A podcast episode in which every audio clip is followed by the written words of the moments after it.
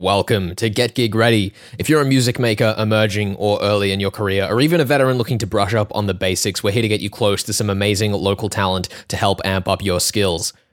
Get Gig Ready is presented by City of Ryde, Lane Cove Council, the Live Music Office, Music New South Wales, and 2SER, with support from Macquarie University. Today, I am joined for our season finale by local retro funk heroes, the Soul Movers, Lizzie Mack, Murray Cook, who have just put out uh, what they're describing as the Three Cheese Pizza EP. Uh, not putting it down, which, as as I mentioned to you before we began, I absolutely love as a title. Talk to me. What are the three cheeses? Murray's pointing at me, Felix. so I'm going to say gorgonzola straight out of the gates. What's your favourite cheese, Mozzarella. Murray? Mozzarella. Can't do a pizza without mozzarella. Parmesan. Bit of bu- bit of buffalo. now we now we're missing the United States, and it's been a while since we caught up. So it's been a whole album since we caught up. We was we were eating a lot of three cheese pizza last time we spoke, Felix. But this one is definitely about mixing a track. Um, the EP consists of the same track recorded in three different studios in three different states, mixed by three different producers with three generations of Australian musicians on them. Got Nadine Birchall from King Ibis in WA, mixed at Sundown Studios, over to Record Works in Queensland, where we had Jeremy Oxley from the Sunny Boys on guitar. And down here in Sydney, we had Tony Mitchell, bass player from Sherbet. So we've had um, many decades of working musicians across those three tracks just to keep a different flavor in each different studio. But um, also because from everyone's uh, perspective, they were loving the track so much, it was moreish enough for us to do that with it. And it's also two and a half minutes long. So, you know, it is something that we, we figure wouldn't annoy people if they had to hear it three times. Oh, yeah. decide. I mean, that's always a great thing as like a fan of music is having a variety of choices of which cheese of song you prefer, whether it's, you know, the live version or the, you know, stripped down acoustic version. And you've presented that up front with this EP. And I also think it's a really great case looking at like a bit of a musical journey, which is what I wanted to talk about today. Uh, I wanted to start with the Soul Movers, first of all, Lizzie, and with you, because one thing that's really interesting to me about the Soul Movers is that the project had essentially come to a stop uh, before it was resurrected in the current form that we know today. And I was talking with a collaborator over the weekend about what incredible levels of necromancy some artistic projects require to be brought back from the dead. So, you know, why was it the Soul Movers that you chose to to bring back rather than creating something new? What was it special to you about that retro 60s sound? Well, it'd have to be Murray to um to answer that one, actually, Felix, because he was the one who suggested it. Um, and I think also there was something probably a bit exciting about filling Deniz's Tek, Deniz Tek's boots as well. I mean, his boots, I happen to know for a fact, are a lot smaller, but they're still beetle boots. and um, being Radio Birdman being such major rockers and um, big part of the live music scene when Murray was first out there chasing it as a young, wide-eyed, mad music fan. Not that that's changed. Um, I think Just the young bit. he was excited you know, post post Wiggles um, to join a band that had a bit of um, you know excitement or something about the music, and and he noticed that it, it was up on blocks, and he approached me. So Yeah, I've, I've heard their first album um, that uh, Deniz and, and Liz did, and, and uh, I didn't really know on the inside, on the inside, sorry. And uh, I didn't realise that Lizzie was a singer. I'd seen her around at gigs and we knew each other to say hello. And when I heard her sing, I was just blown away. And so initially we just got together. Uh, she was kind of do- doing a bit of jamming with some other musicians on a Saturday afternoon. She said, come along and play. And um, I did. And then it, it, it worked so well and we were so happy with the results. I, I said, well, why don't we play some of those great songs from that first album uh, and instant set list.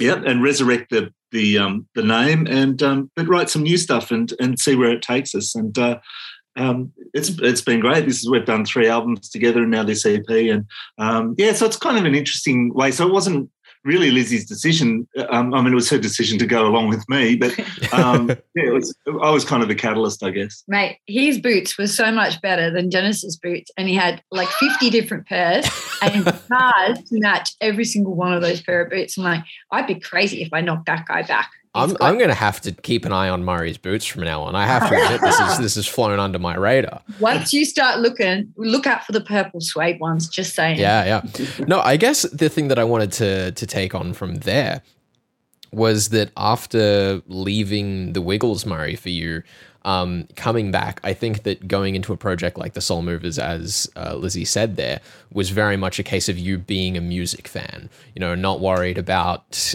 having the most successful financial follow up to the Wiggles. Why, after reaching the success that the Wiggles had, is it still so important to you to be grounded and appreciate what got you into it in the first place? Um, I think because I've never really lost that, even in the Wiggles. Um, you know, we did it out of love more than anything. You know, it was very successful, and obviously we did it for as long as we did because of that.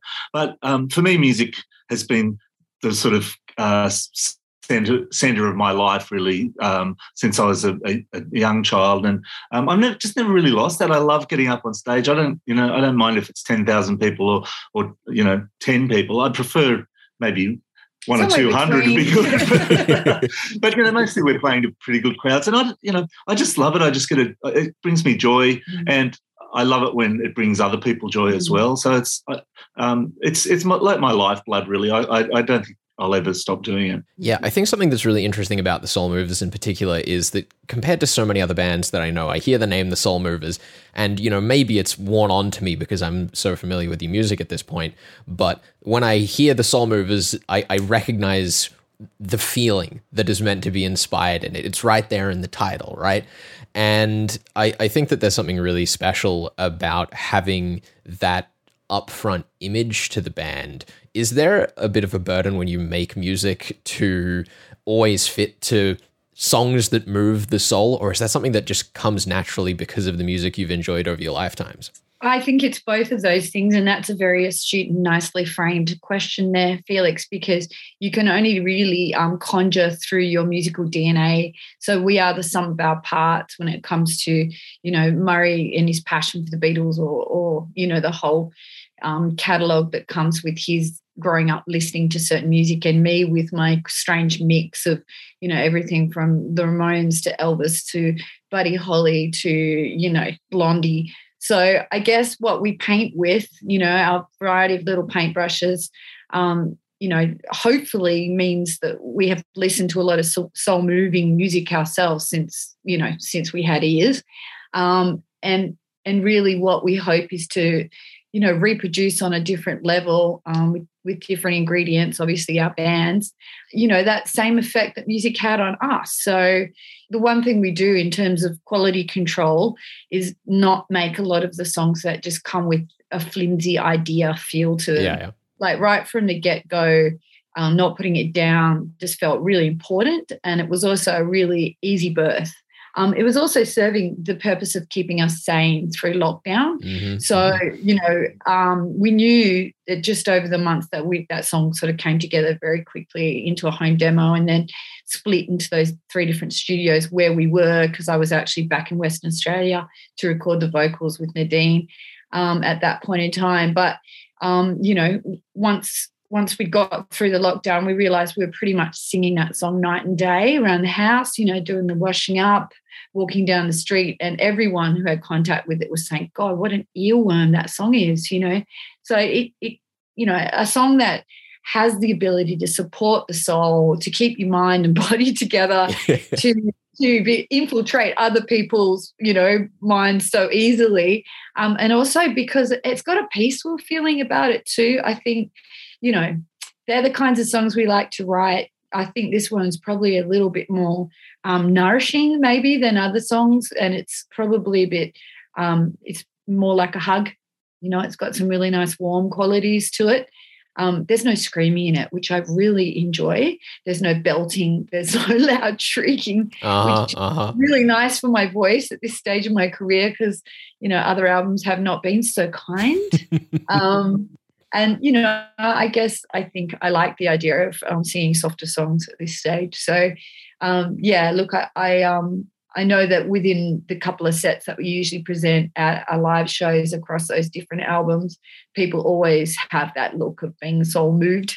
And, uh, you know, the comment comes up again and again that, you know, the name's perfect for you guys because you've definitely shifted my energy. So I don't have any doubt that that's what we do. But I, I know that you know there is energy energy shifting and a bit of conjuring and a lot of energy, like stage energy that goes into that. Murray, he's you know his his shirts aren't sweated out as much as they were in the Wiggles, but he definitely gets pretty warm on stage. yeah, I, I guess Murray, you know, with songs like uh, what you did with the Wiggles that have become so ubiquitous in international culture, is there anything that you almost like clench when you hear it these days because I know that there's a lot of musicians that I'm friends with and fans of who just just can't listen to their first album anymore. They're like I am sick of that song and I never want to hear it again. How do you have that relationship with songs that are so well regarded by the public and also with songs by the soul movers? Do you have a different relationship to those pieces of music or is it all just stuff you're proud of? Mostly just stuff I'm proud of. With with the Wiggles, uh, you know, unless I'm getting back with them, I don't actually hear a lot of those songs now that my children are grown.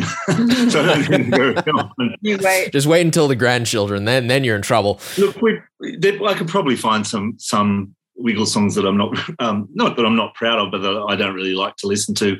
Um, but that's just because we did so many. I, I think the, the current lineup, the Wiggles are up to album 55 or something like that.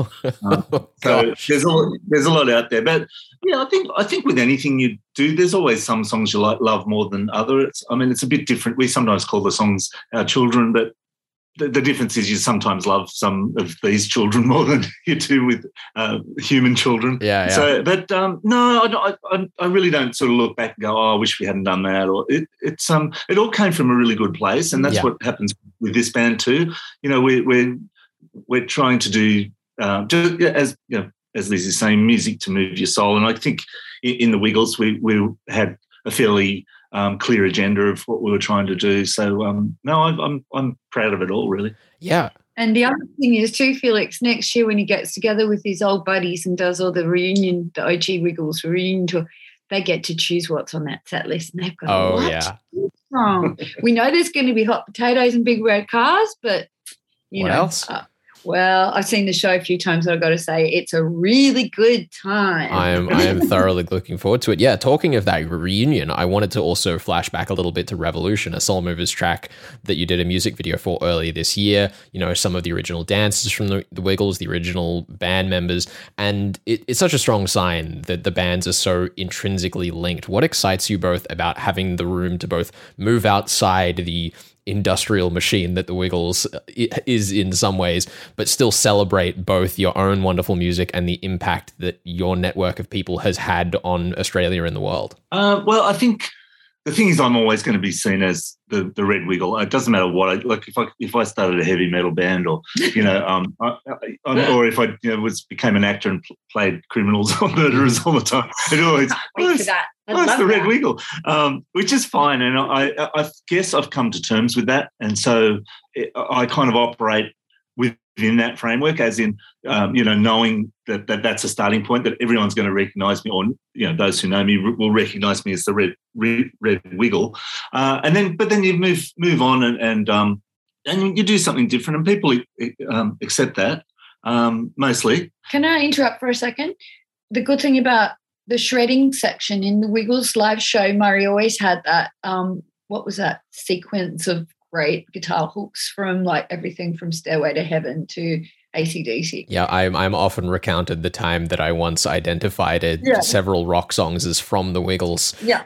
So I think, you know, always having that as part of his um, persona too um, means that he's yeah he's a red wiggle but he was always shredding back in the back in the old days anyway and when i see people at gigs now they quite often say oh yeah i saw you at the um yeah at at the Pixies at the Hordern Pavilion, or I saw you, you know. So I'm I'm tall and I stand out, and people notice me in the crowd. But, uh, I, for a long time, people have known who go to gigs have known that that you might see Murray at, at a gig, so they're kind of aware of my my passion. Mm-hmm. And in fact, um, uh, Bernard Zuel, when he was writing for the Herald, whenever he saw me um, at, a, at a concert, would always mention it in the review. He'd always call me Murray the Rock and Wiggle. yeah, yeah. Which is sweet. Got his stamp of approval just by him being there. I mean, I would take that stamp of approval, and I suppose I have by you being here. So thank you so much for that. Yeah, I guess the next thing I wanted to touch on is that this series is partnered with City of Ryde and Lane Cove Councils, and we've been talking uh, across this journey about, you know, beginning from the very scrappiest of the scrappy in local music and taking that journey as far as it takes you. And something that's interesting for you both is having been such industry veterans, you know, we've we've touched on the Wiggles going international a few times already what lesson to you about being at so many different points in that industry do you think back on the most? Because that's such an immense journey to go on and so many different perspectives to see things from. Um, yeah, uh, well, I think the journey um, is important. Um, you know, I, before the Wiggles, I, had been playing in bands for over 10 years. Uh, and, you know, uh, it was also a really great time for for mm. music in Sydney and, and, the rest of Australia. There was a lot of gigs. There were a lot of bands. It was just after the sort of punk hit, and there were lots of little pubs that would have bands on, so you could get a gig if you weren't that great. And you know, my first couple of bands weren't that great, um, but you know, we learned that our craft. I guess I, I sometimes hesitate to say that, but we le- we, we did learn it. Yeah. And um, I I just look back and uh, take heart that that we I did learn it. You learn in in rock and roll, particularly, you learn it on the job. Mm. Um, you know, you can get, can go to different classes and schools and stuff, and they're great. And I don't, there's no, I have no issue with that at all because I did, I had guitar lessons and stuff when I was a kid. But really, the stagecraft, the um, uh, the musicianship, the the best thing you can do is just get out and play. And you know, um, if if you're embarrassed, well, um, you get just you kind of get, get yeah, over it. And you know, being in the Wiggles, I got over that in a big way. I can imagine. Yeah, I think that's really important. I mean, we've just had the assumption there, Felix, that that kids can get out there and just play and play and play and play and you know like the beatles did in hamburg basically you you you get your chops and then you keep them by touring you know. But you know there's the assumption that live venues are going to be out there you know there's the assumption that we're not going to be locked down. So i think that's why for musicians in the last lockdown because last year was something but this year was something else you know. It seemed a lot longer and a lot more cruel, I guess, because we weren't recording an album this year, um, just the EP, but also because we just commenced uh, a six month album tour for Evolution, of which we played one show and then gone into lockdown. So, and we popped out mid that I went, I looked at the tour post because I had one on the where I'm like, oh my God, we're in Byron next week. And Byron wasn't locked down. So we got onto ABC Legals and they went, yeah, you've got your work payments, you can use them, go up there. We were like, holy shit.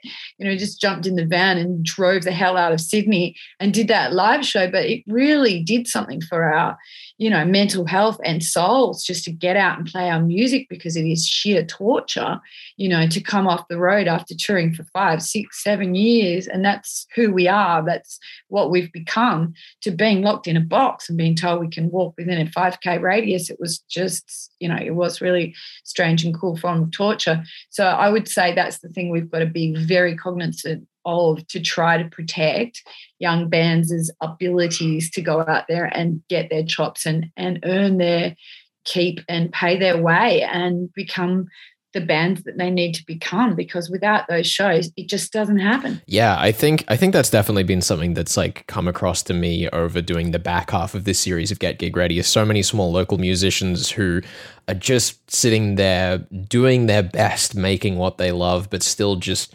waiting for things to open up again. And I guess that's a really nice transition into the last thing that I wanted to ask you, which was for not putting it down. What is the thing that you most are looking forward to getting out of and with a crowd by playing that music for the first time? Because I imagine that is going to be a bit of a liberating experience. What movement of the soul are you looking forward to with it most? I guess it's a fairly joyful song, um, and and it's a warm song, and so that kind of warm, fuzzy feeling, I guess, will come uh, from that song. But you know, I, I I always always said in the Wiggles that, that, we're about joy, and I do feel like that in the Soul Movers too. I, I, we want people to have fun and and get up and dance and feel like they've had a you know an hour and a half of of getting away from their worries and and uh, so I think all those things. For me, the actual track, you know, having been the one who wrote the lyrics, Felix, it's the act of shared survival that I will enjoy sharing most profoundly with that track because, you know, I must have sung those lyrics a thousand times, just night and day. Just I'm not I'm not stopping doing this. This is what I love, you know, and everyone got through lockdown in their own ways, whether you're a musician or a nurse or a you know, a teacher or a doctor or a brickie or whatever it is that you do, you had to hang on pretty damn tight to what it was that, you know, what it is you value most in life, what is intrinsically part of you, you know, that commitment to surviving it, to getting through it, to staying the course, you know, I think that's very much, you know, the core message of the song is that, you know, regardless of the world that we're living in at any particular time, then, you know, our commitment to ourselves, our commitment to our lives and what we value and who we value. Um, I'm, I know that, you know, we have played the song just once, I think, down in Bulli last Saturday, and people get it. You know, the, the applause is very warm. So we're playing that again in uh, Brass Monkey to launch it next Friday, and then two shows in Melbourne the following week, and then three shows going up the coast, Byron, Gold Coast, Brisbane the week after that.